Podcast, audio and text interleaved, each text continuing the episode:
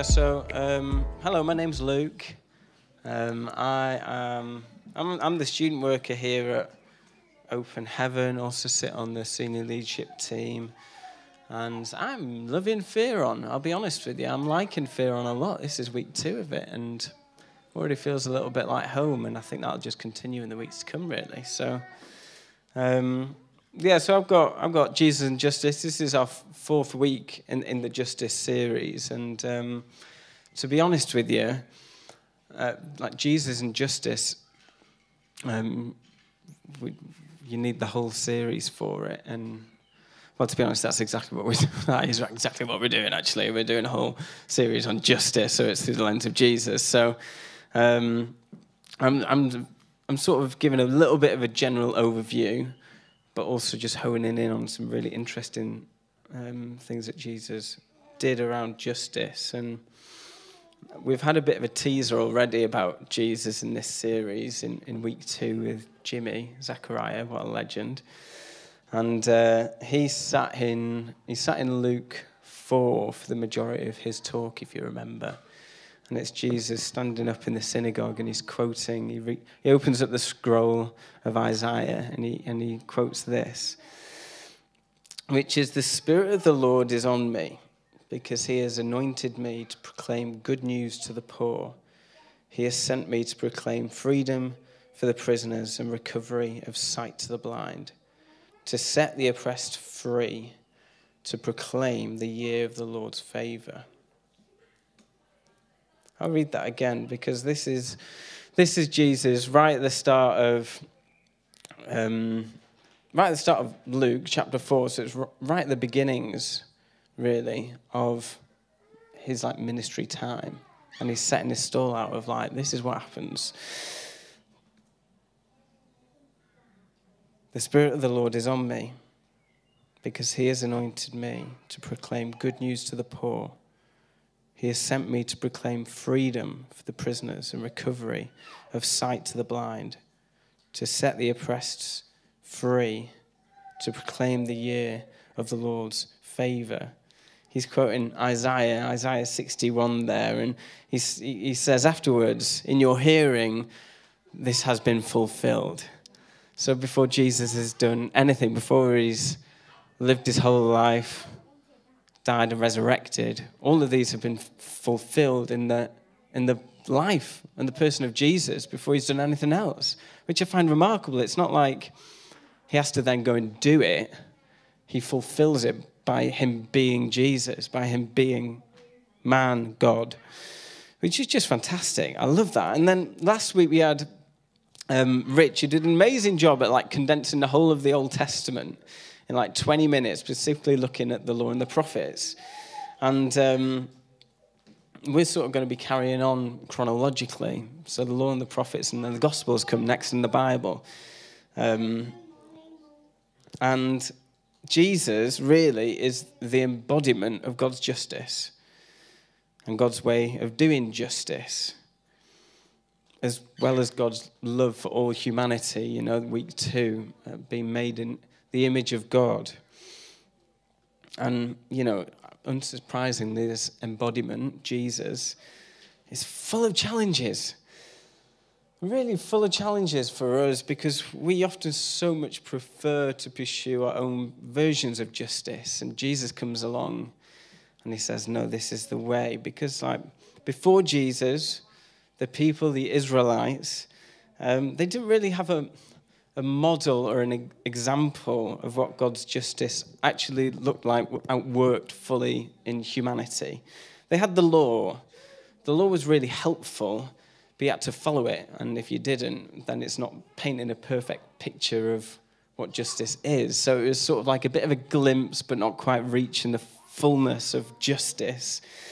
Um, and then you had the prophets, and they, you know, they wrote a load about like what what it could look like, what it will look like, what God's full justice will look like. But it wasn't the there and then, it was a prophecy. So it was looking forward. It was saying it's not here now, but it will happen. So before that, like the Israelites didn't have a pure picture of what God's justice looked like. It was always a bit like mixed in with a bit of humanness and not quite here yet. And then Jesus came along, and boom, God's justice is there, fully realized, fully revealed, um, fully fulfilled, as Jesus said in the synagogue, of like, this is now your picture of justice. It's, it's me. The Isaiah prophecy is me right now. This is justice. And it's really, really challenging for us now that we have a great picture of Jesus is then looking at our own lives. And I, I gosh, I find it really challenging.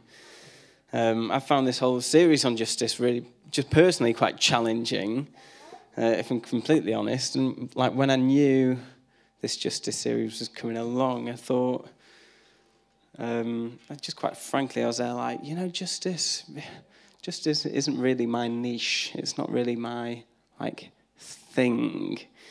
It's, um, it's something that I'm not as like passionate about as maybe other people in the church. Like I'll leave it sort of up to them because they're way better at it, and I've got a way more of like a, a justice heart than I have. Um, and to be honest, that was genuinely my sort of like reaction. Um, because I think for so long I've reduced justice down to sort of, you know, simply humanitarian projects abroad in different countries or just like either very specific issues of injustices over the world and thinking of like people like Tearfund and other charities. I'm like, charities, um, justice is like their bag, they're brilliant at it. Well done, that side of the church. I'll sort of like graze it a little bit because I know I have to, but like not fully sort of grappled with it in the way that Jesus sort of reveals and asks of us.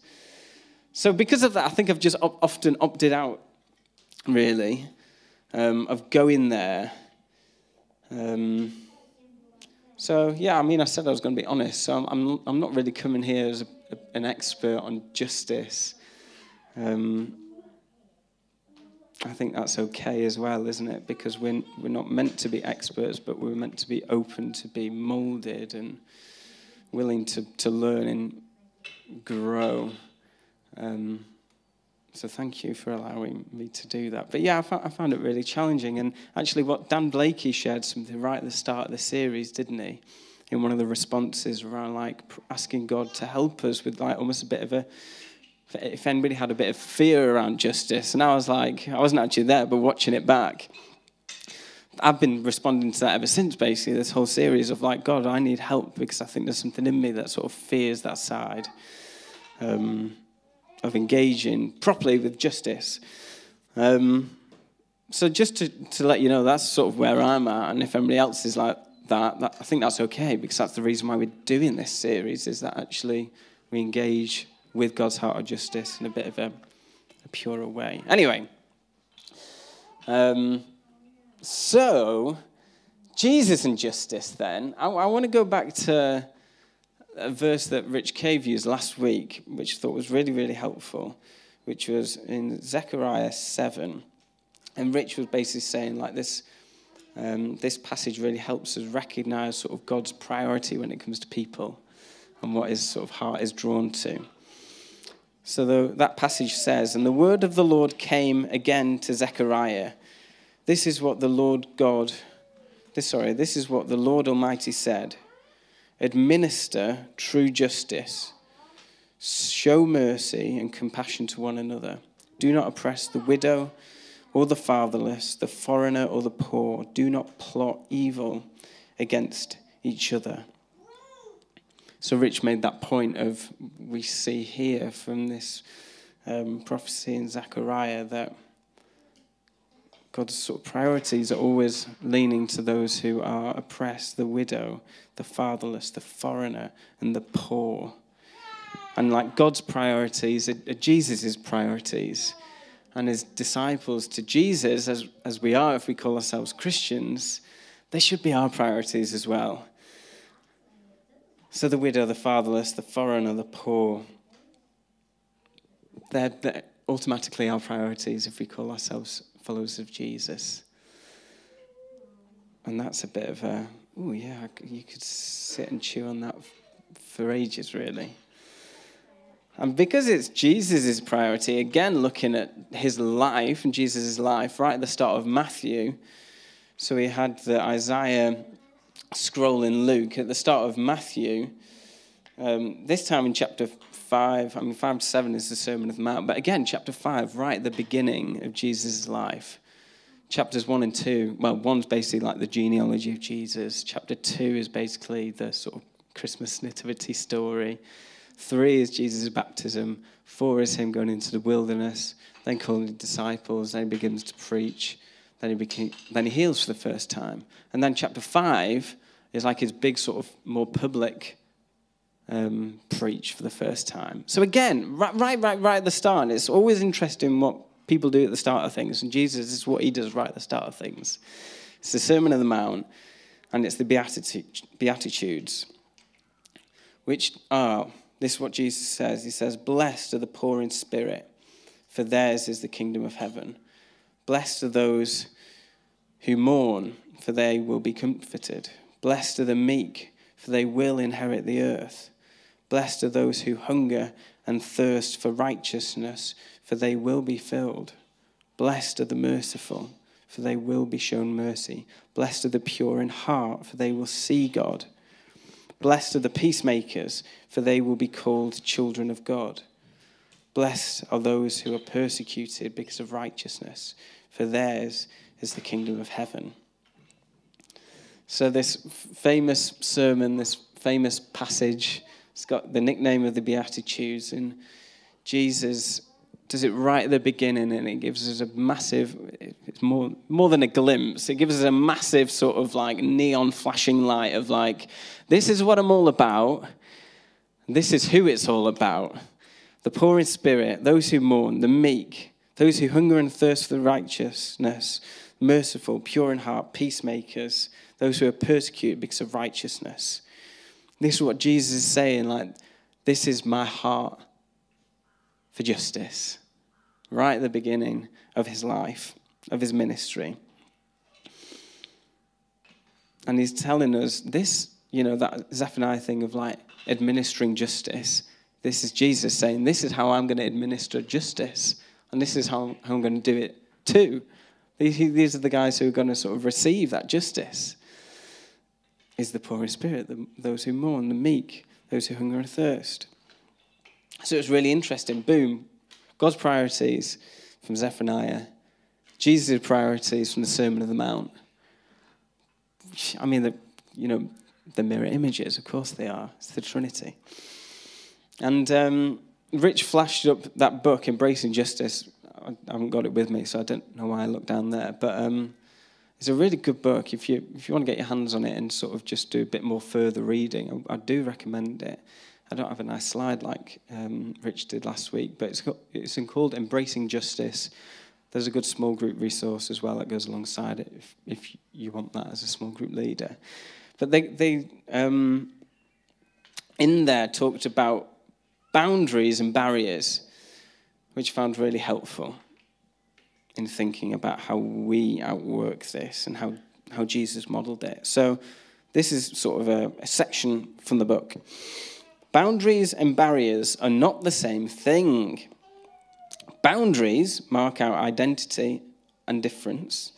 They create safe spaces within which to belong and explore identity as individuals and communities. Boundaries can be crossed or moved, but their presence marks the crossing or movement as something significant, whether desirable or not. Boundaries make talk of identity possible. Crossing boundaries is essential to meet with the other. If I want to truly listen, I have to move out of my comfort zone and journey towards somebody else's without trying to invade or reshape that other person's inner space or letting go of my own sense of identity.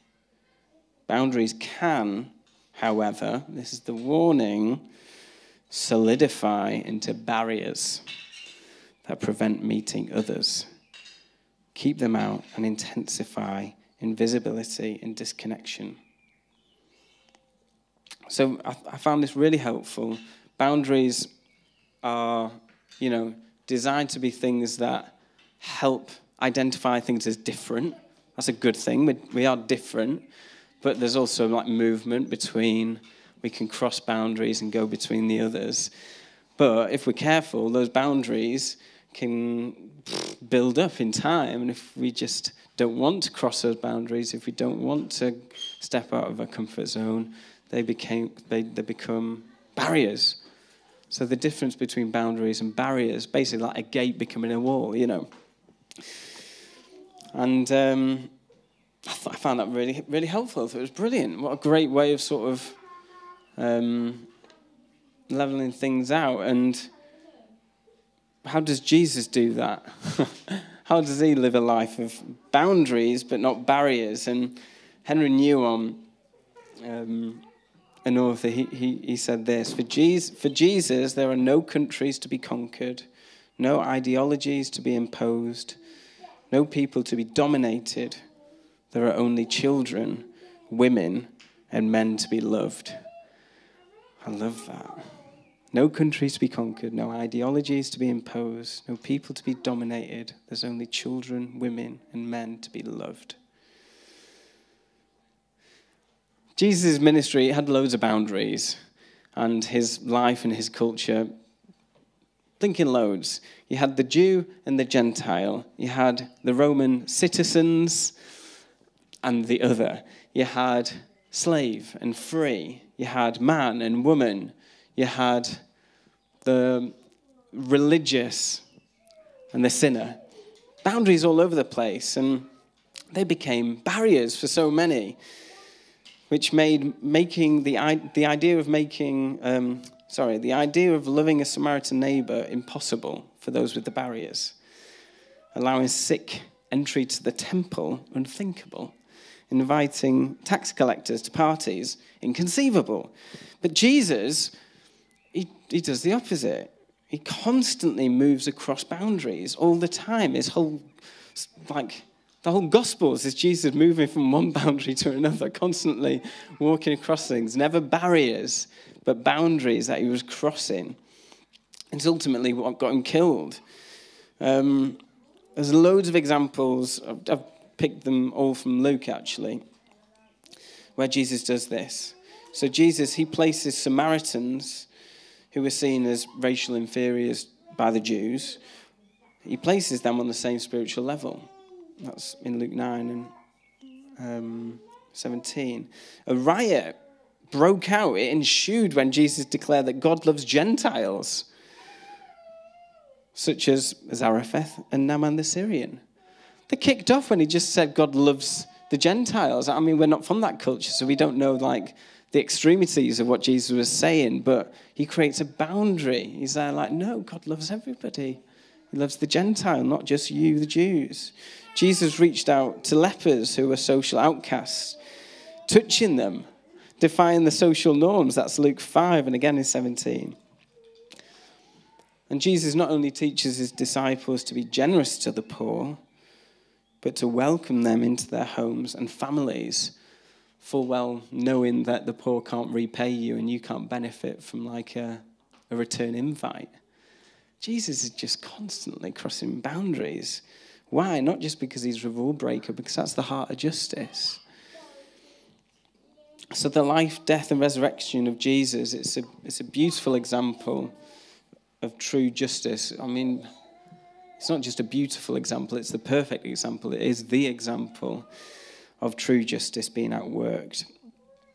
Um, and in doing that, it exposes us and it exposes our shortcomings and it might reveal some of the barriers that we've put up. Um, and for me, this really stood out a few weeks ago at breakfast, um, reading through Matthew, and it hit Matthew 23, and it hit one of those sort of like passages that seems to have like evaded me my whole life. You know those verses you say like, how have I never heard this before? I just love those. Um, and this is Jesus in Jerusalem, actually sort of tying it in with the Palm Sunday story. He's coming to Jerusalem on his donkey, and he's gone to like the temple courts, and he's having this big sort of Um, is it argument? I don't know, but basically he's he's challenging the religious elite at the time. And this is where he's up to, to. in Matthew 23 23. He says, Woe to you, woe to you, woe to you, teachers of the law and Pharisees, you hypocrites. He's gone in hard. Says, You give a tenth of your spices, mint, dill, and cumin, but you have neglected the more important matters of the law justice, mercy, and faithfulness. You should have practiced the latter without neglecting the former. But you have neglected the more important matters of the law justice, mercy, and faithfulness. In Luke's gospel, he also adds in like the love for God. You've neglected the love for God. And when, when I read this, it's, it hit me like a ton of bricks, I'll be honest with you. Um, not just because it was something new that I hadn't seemed to have come across before, but I felt like the Holy Spirit was suddenly convicting me of all that stuff, all my spices. Um, I maybe do and give, but sort of God searching my heart and Him personally asking me, of like, that's fantastic, all that stuff is good, Luke, but have you neglected the more important matters of justice, mercy, and faithfulness? And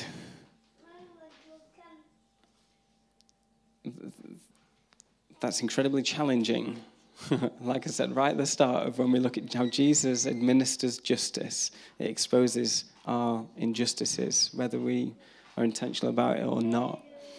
And what I love with Jesus here is he doesn't sort of, okay, he calls them hypocrites and woe to you and all that jazz, but he doesn't sort of just say, you're doing it from the wrong heart, what are you doing? Like, blah, blah, blah, blah. But he's there like, no, I recognize that actually you're, you're giving of the tenth, these spices, is a good thing. He doesn't say stop doing it because it's old law, because Jesus came to fulfill all laws, didn't he? But he's there like, no, no, that is good, but also like get back to what the purpose is. Like, why do you do that? Why do you give a tenth of your spices? What's the heart behind that? Is it just a religious thing that we do? Is it just because it's a good discipleship thing? That it's like, oh, we don't hold on to everything that we've got. No, it's bigger. It's way bigger than that. It's not just about personal development. It's not just about becoming more like God. It's, it's bigger because it's about the heart of justice. Have we neglected the heart of justice in all the things we do? And, um, you know, the, those spices could be a whole different range of things for a whole different load of people. Um, but what is sort of representing? What does the mint, the cumin, the dill sort of represent for us today? What is sort of getting in the way of us fully engaging with justice? It might not be sin, um, particularly.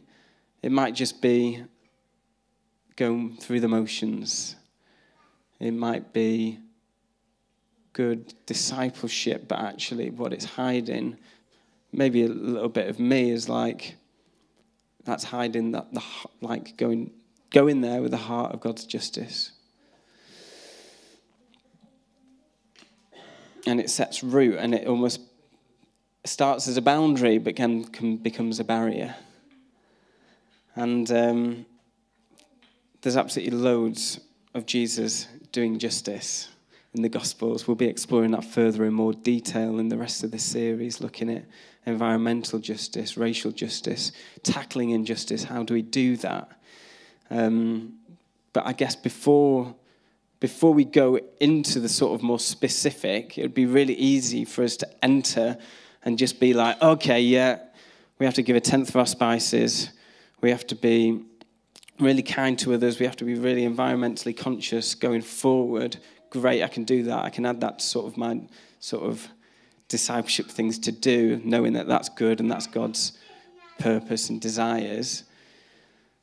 But if we don't address, if we, if we neglect the more important matters of justice, mercy, and faithfulness we'll just be like anybody can do that. You don't have to be a Christian to be like conscious about how you consume and how you treat others.